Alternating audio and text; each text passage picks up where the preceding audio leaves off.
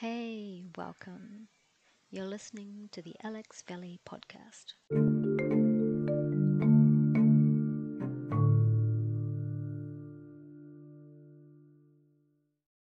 Turn a new leaf over with me as I learn everything I can about the literary industry. I'm an aspiring author drafting my first manuscript, figuring it all out as I go. Today I'm reviewing Natasha Madison's self published romance novel, Mine to Hold, a Southern Wedding series. Mine to Hold is the only self published title in my initial potential comparative title to be read list, and it shows, which is kind of a bummer because I was hoping this book was going to show me that self publishing was a serious contender for how I might manage my yet to be finished manuscript. But all is not lost, my romance reading sisters, because this book has taught me a lot and sent me down multiple learning streams that were fascinating and illuminating, and that is what I spend the large majority of this podcast talking about. I think the most interesting thing about this book is the author. Why?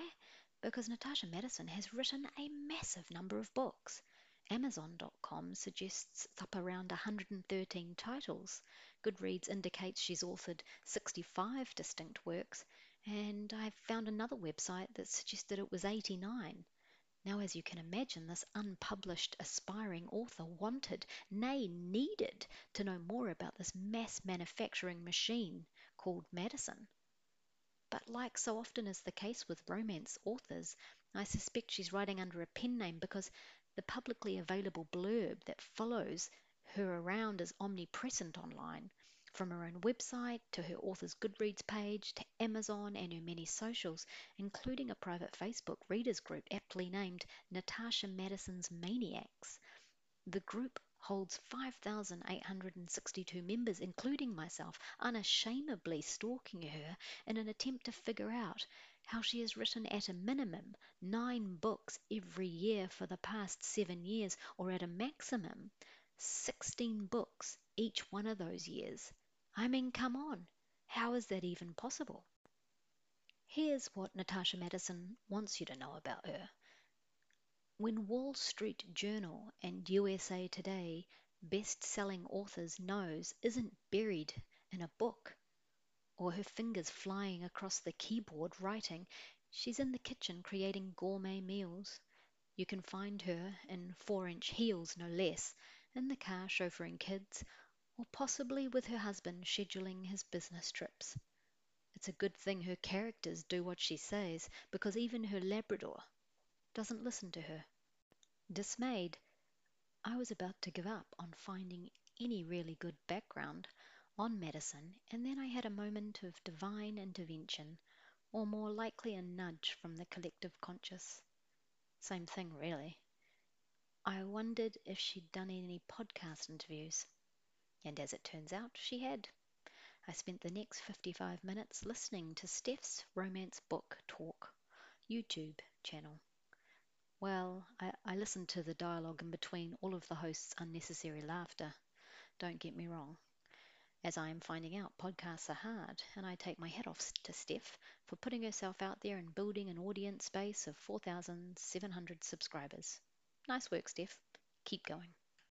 The podcast was illuminating, offering all the background Madison's self written online marketing content doesn't offer. That in itself is a great lesson. People like me, people who are years, actually, correction, decades behind people like Madison, are interested in their backgrounds and their writing journey. So I must make sure I add that information into my marketing materials when I, fingers crossed, get to a point in my journey where I actually have wannabe writers Googling my name. One can dream. But I can't quite work out the chronological order of things from this interview. Madison says she wrote her first book in July 2016 after taking a month off work to write it. Then she goes on to say, on returning, she let her boss know she was quitting and would finish up around September. That doesn't correspond with her statement about working a day job for three years while she moonlighted as a writer, unless she is referencing her time blogging, which must have occurred before she wrote her first book, while she managed a day job. Madison wrote and self published her first book in 2016 on a dare seven years ago. Something So Right was the first in the Something So series. Like so many successful writers, yes, you heard me correctly, even though I gave this book 2.2 stars, I still think Madison is a successful writer. She has been writing full time with no need of a proper day job for at least the last seven years. She started writing while working full time in a non writer job, moonlighted as a writer for three years, of her becoming an author journey and then quit her day job and started writing full time. That, to me, equals success. I got an inkling she was doing some sort of accounting or financial administration. When she let her boss know she would be leaving, she offered to, quote, come in one day a week to do the accounting and stuff, quote, end. So Madison quit after taking a month off to write her first book. This alone bamboozles me. One month, Natasha? One month is all it took for you to write an entire book? I'm on my second year of writing my manuscript, and I'm only halfway through. On completion of her first novel, she says she quit her job to focus on writing her second book, Something So Perfect. Madison comes across very humble in the interview. Her answer to the question, are you traditionally published, independently published, or are you a hybrid of both? is answered with, quote, No, God no, nobody wants to publish me. I'm an indie author, end quote. A response that results in the interviewer losing her laughter shit and cackling away in what I thought was actually a rather rude reaction to Madison's somewhat muted reply. Or maybe that's just me projecting my hopes and dreams being dashed that self publishing is not the legitimate route I had hoped it would be. Don't get me wrong, it's plan B, and yes, I am well aware it's how Colleen Hoover started out. Madison fronts as a much more demure version than the dressed in hot pink with plunging neckline character featured on her website.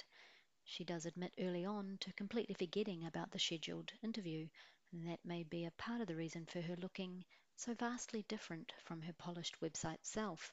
I mean, why wouldn't you do a photo shoot and get some next level shots taken of you if you're launching yourself as a brand? I know I'm really looking forward to that bit, if it ever comes. I never get dressed up. It'll be a nice change and then I can be entertained by all the people who meet the real me as I watch their disappointment at my non made up face and hair situation. Madison suggests she prefers indie publishing. I must point out here, it doesn't sound like she has experienced the traditional side of publishing, so I guess her preference for an indie way of life is skewed. That's me just being real, okay? When Steph pushes her on her aspirations and if traditional publishing is desired, Madison's response is mixed. Quote, I don't, well, see, I don't, probably not, end quote. Later on, she says, quote, I don't know, I just haven't even thought about it, to be honest, end quote. I call BS here. I cannot believe a writer of 89 or more romance novels isn't thinking about the commercial realities of their situation and what life would be like if she was picked up by one of the major publishing houses and in turn had sold a far greater volume of books. I do totally get her statement about being a being in full control. She manages every aspect of her book development, cover design, editing, everything. She says she, quote, kind of likes doing her own thing, if that makes sense.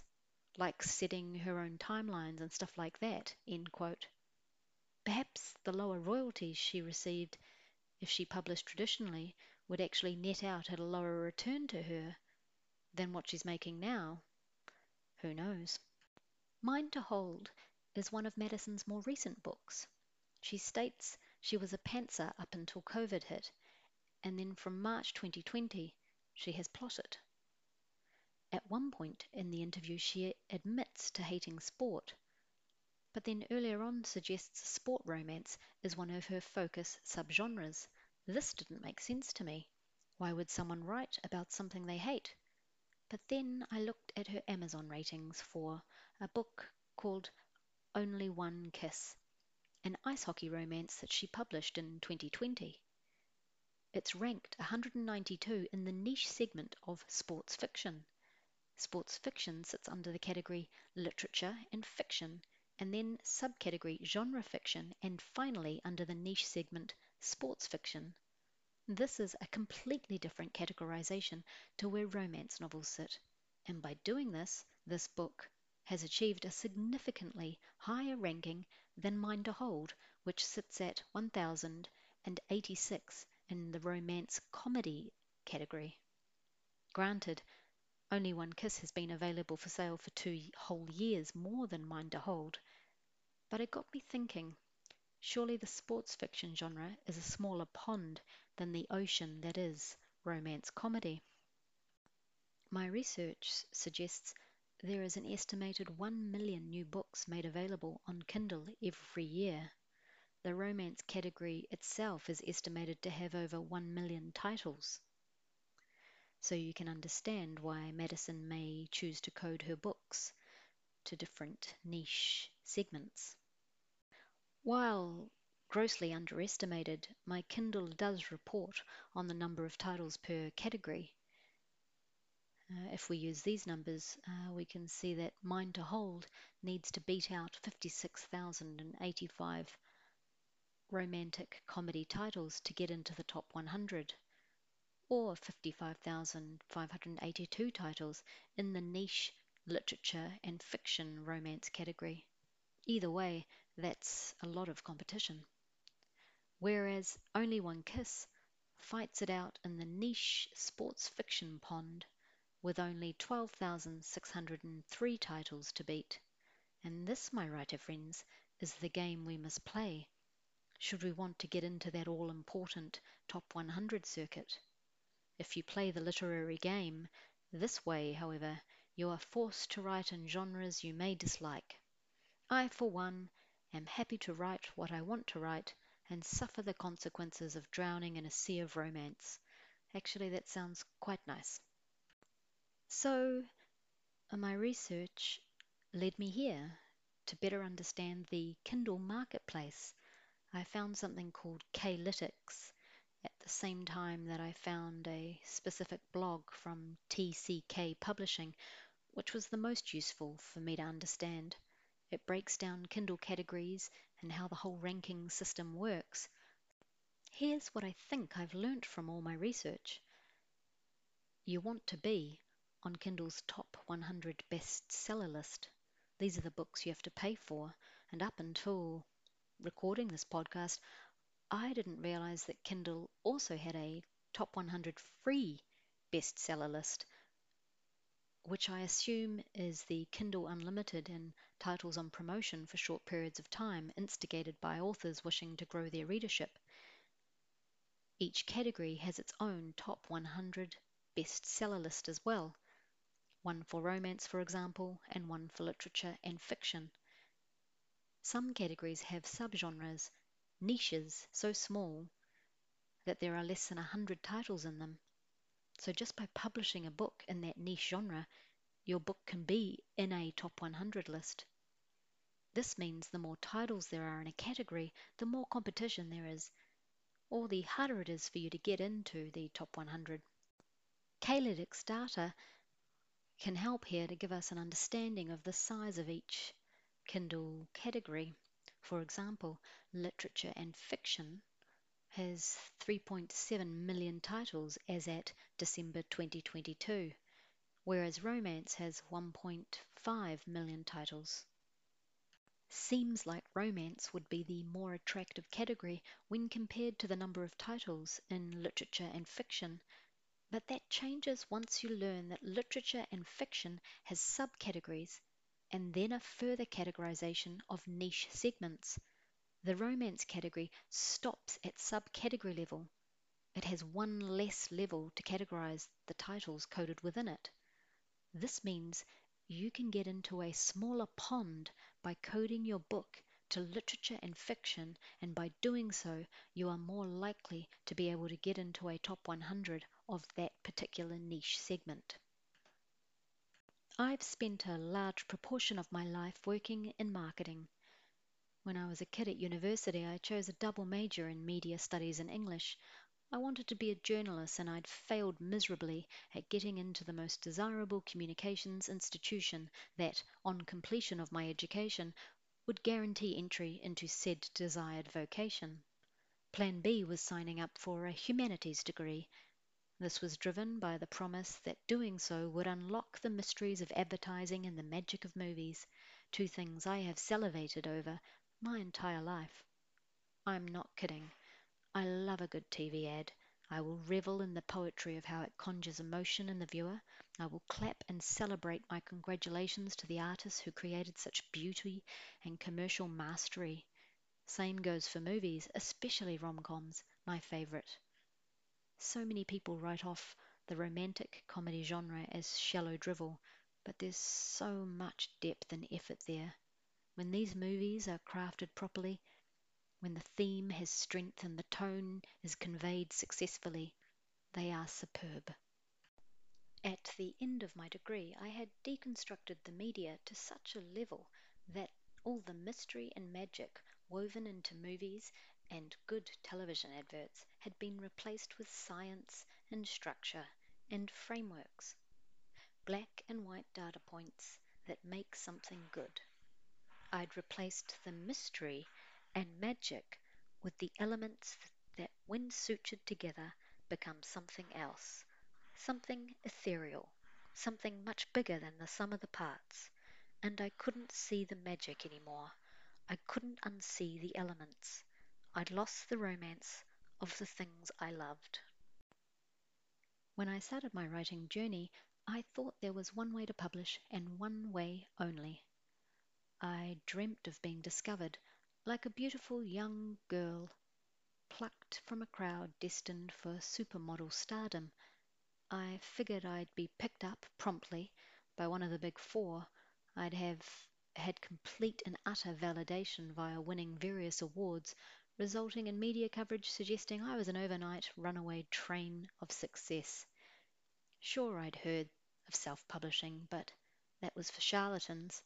Self publishing was the epitome of the common statement those who can do, those who can't teach. Self publishing is what you do because it's the only option, because rejection was the only response offered by literary agents and publishing houses. But over the course of writing this podcast and falling down multiple internet holes about the indie world, I have come to realize I was so wrong, so unbelievably wrong.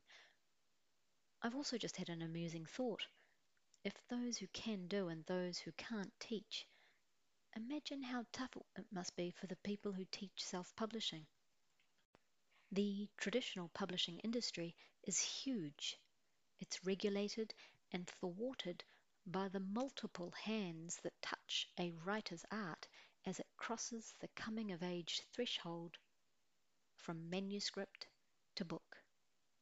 A long and arduous value chain. It's a tried and true go to market system with bureaucratic infrastructure and screeds of resources. It's like a fat old rich man who is exceedingly happy and loves a good 12 course degustation. And there is nothing wrong with that. That is capitalism. That is trade. That is sales and marketing. Hard graft, growth, drive, dreams that become reality. And let us not forget, it's also a whopping number of happy readers. That fat rich man was created by multiple generations of growth and construction, resulting in a mega metropolis we know today as the traditional publishing industry, and there's nothing wrong with it. It is what it is because of how it came to be. Like all monolithic industries conceived from the ashes of pre industrial society, disruption is rife, threatening uncontrollable change where there was once control and order. Enter the indie world, the era of self publishing, the flood. Digital publishing has brought down the trad wall, opening up a new channel for wannabe authors one without the traditional barriers of entry. A revolution, if you will, and there is nothing wrong with it, except, in my humble opinion, the obvious disadvantage. When one knocks down an industry wall, one removes the doorway that once managed the flow of traffic. With the wall gone, one can no longer control who enters inevitably, one's house becomes full, then overcrowded, and then untenable. This leads to a correction the addition of a system to make the unmanageable manageable. The indie house is full, nay, it is collapsing under the weight of biblical like floods floodwaters full of low quality literature in desperate need of an editor or perhaps more appropriately an agent's rejection letter. And this is the reason why traditional publishing will always exist. It's also the reason why correction systems like Goodreads exist, offering up a way for readers to swim through the contaminated rapids, avoiding the pockets of sewage Although I am aware, like Amazon bestseller list, Goodreads ratings are being gamed by those who choose to be unethical. I guess what I'm saying is trust and credibility are important factors for readers seeking to purchase a book. I, for one, expect a certain level of quality for my hard earned dollar. And if that isn't delivered, you'll be hard pressed to find me investing additional dollars in your trade. In saying all of the above, someone, in fact, a lot of someones, are doing just the opposite of producing high quality self published books, and readers, who are not like me, are buying them. Madison is obviously selling a lot of books. So that means there's a reader market out there happy to forego substantial theme, tone, and setting for erotica.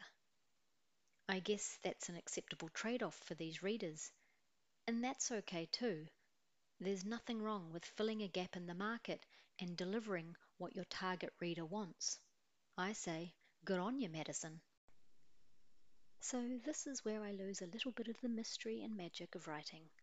This is the part where I realize, just like advertising, sex sells.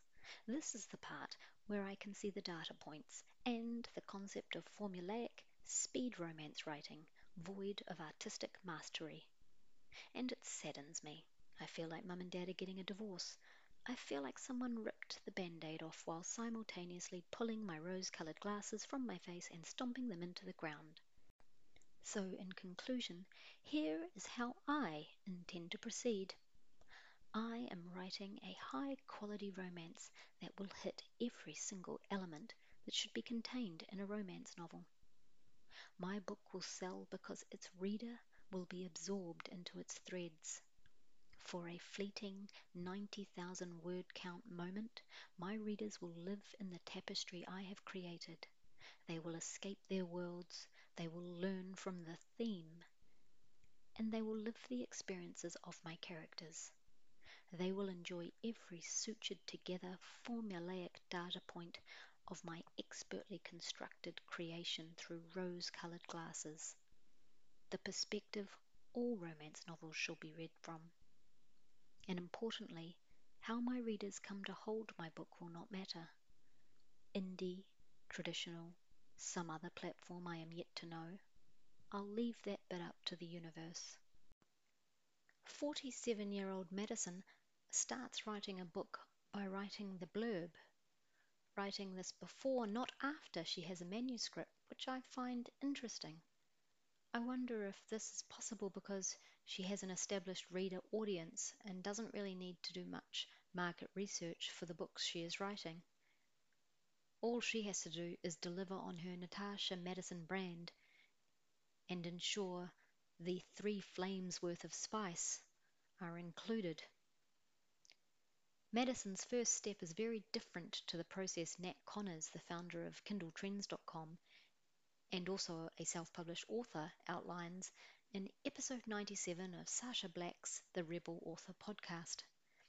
Basically, Nat breaks book research or understanding your market into four parts or layers, from the innermost layer being content all the way to the last layer being mechanics. The four layers are content, blurbs, covers, and mechanics.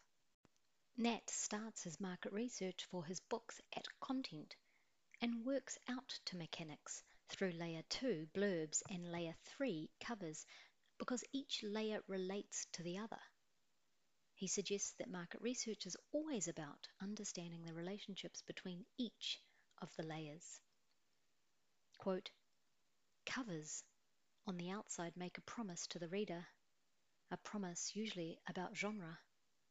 That promise is then developed in the blurb and is fleshed out, and you're telling the reader how they're going to get this genre fiction, and then it's delivered in the story itself, the content. So, effective genre research is about understanding each of these four layers and how they're related. I subscribe to Nat's approach. It just makes more logical sense for me and how my brain works. Madison's process is visually focused. Quote, I'm so visual that I can't do anything without seeing. Unquote. In between mental plotting while driving and in the shower, she picks up inspiration from Pinterest boards she's creating. She designs a cover before typing a word and selects a theme song that she plays on repeat while writing the blurb first. Yes, all of that before one word of her manuscript is typed. I assume Madison uses the blurb as a kind of pseudo outline, giving her some guardrails on what the book is about. And finally, she plots chapter by chapter to be ready to commence writing. An interesting process, isn't it? It Makes me think I need a theme song. I do have a whole Instagram collection of audios saved, but that's not the same, I think. Let's talk tone. Google states one of the definitions of tone is the general character or attitude of a piece of writing. In my own ranking table, tone is the mood implied by the author's word choice, the way the text makes the reader feel. This book made me feel basic. I felt like it was stupefying me. The following are a couple of excerpts to explain what I mean.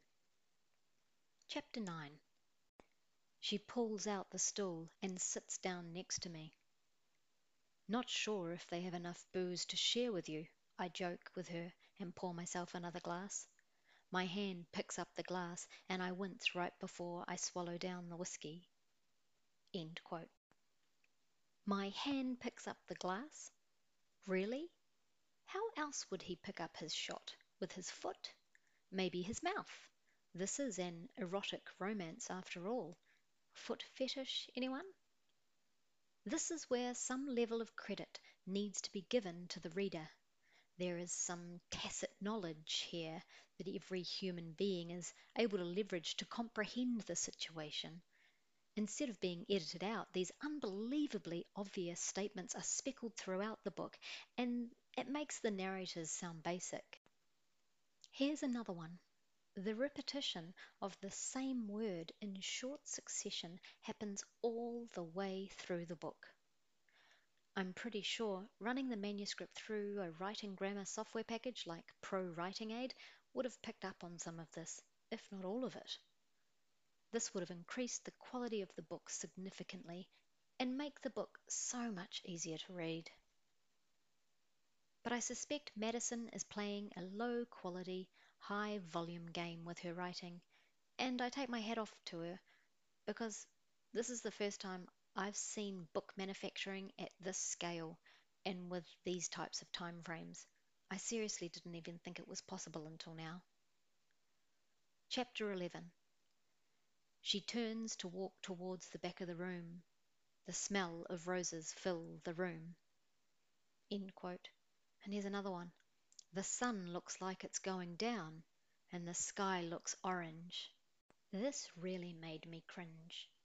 Does it look like the sun is going down? Did Ace stand there and watch the sun racing towards the horizon? Or was it the sunset colours of just orange that gave it away? Apparently, the sky looks orange. It isn't orange, it just looks orange. It's just such basic tone. I'd love to understand why the writing is like this. Is it because Madison rushes these novels to completion?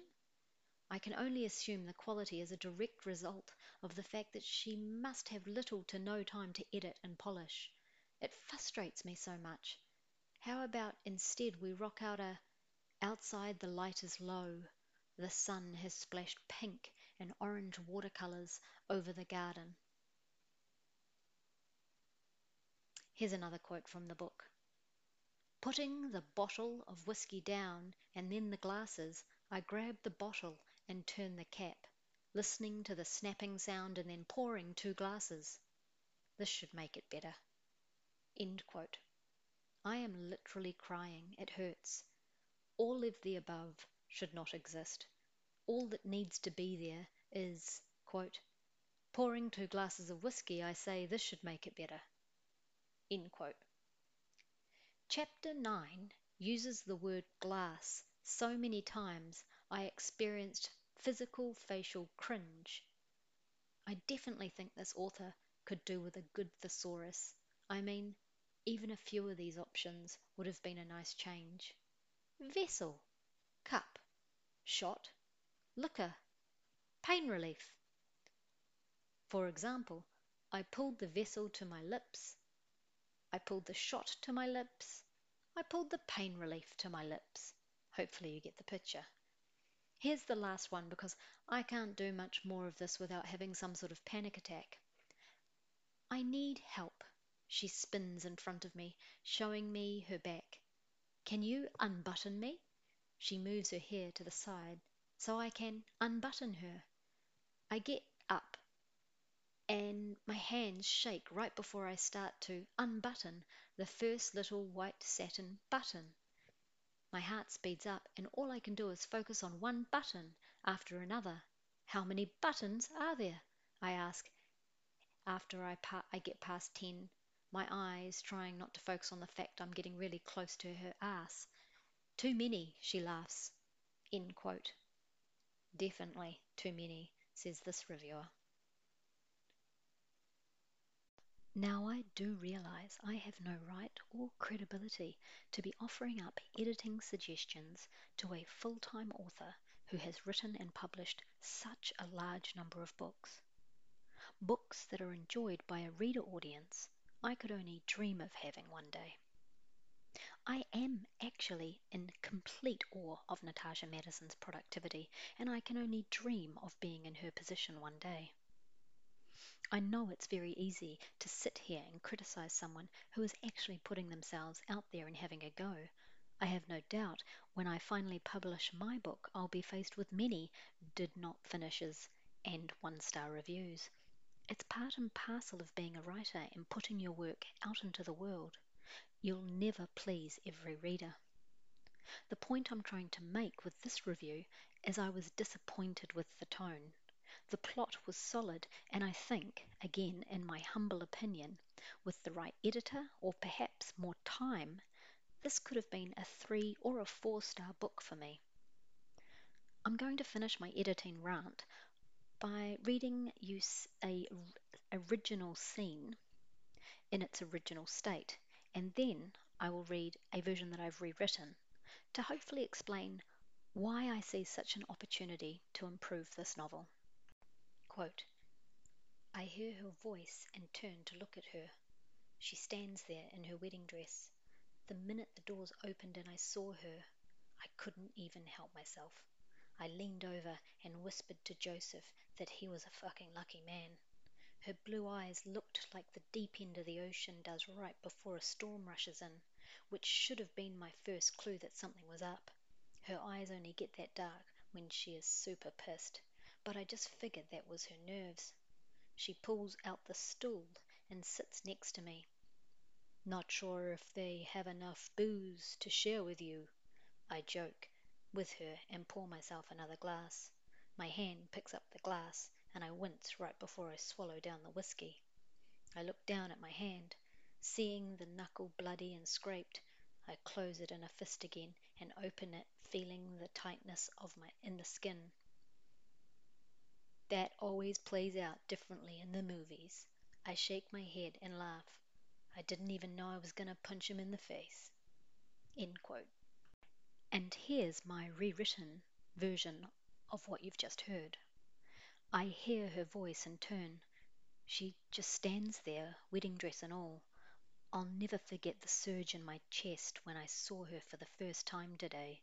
As she walked down the aisle, I couldn't stop myself leaning over and whispering to Joseph he was one fucking lucky man. Her blue eyes looked like the deep end of the ocean, right before a storm. That should have been my first clue something was up. Her eyes only get that colour when all hell is about to break loose. But I'd ridden it off as nerves. She pulls out the stool and sits next to me. Not sure if they have enough booze to share with you, I joke, pouring myself another glass, picking it up and wincing from the pain, then downing the lot. I make a fist, surveying the damage. The knuckle is bloody and scraped, the skin tight and swollen. That always plays out differently in the movies. I shake my head and laugh. I didn't even know I was going to punch him in the face. End quote. Finally, here's the things I've learnt from reviewing this book and learning more about the author Natasha Madison. Number one, there is a thing called a content editor. This person is responsible for researching, proofreading, and publishing both traditional and online media. And yes, Madison has one of these. I'd be super interested to know who they are. Number two, the indie world is a world of many games. Here, I can only assume Madison is playing a volume game, delivering in demand erotic romance novels. This is not a game I will be playing, therefore, Mine to Hold is the first competitive title in my potentials list that is a hard no for me. I want to caveat that with the fact that I would be absolutely ecstatic to get the sales that Madison is achieving. Number three, this book has well over two and a half thousand reviews on Goodreads at a price of $4.99 US dollars for the ebook version. That equates to sales of 13,393 US dollars. If Madison is receiving a 70% royalty, uh, which is one of the options that Kindle offers, it means that she's netted just under 10,000 US dollars from this book alone. Now that's a solid effort and a success story in my book.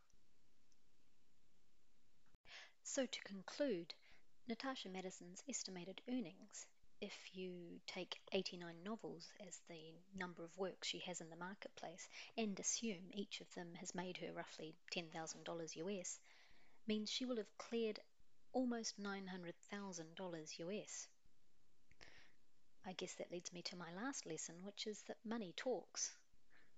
Even I would probably consider writing erotic romance for that kind of money. Maybe.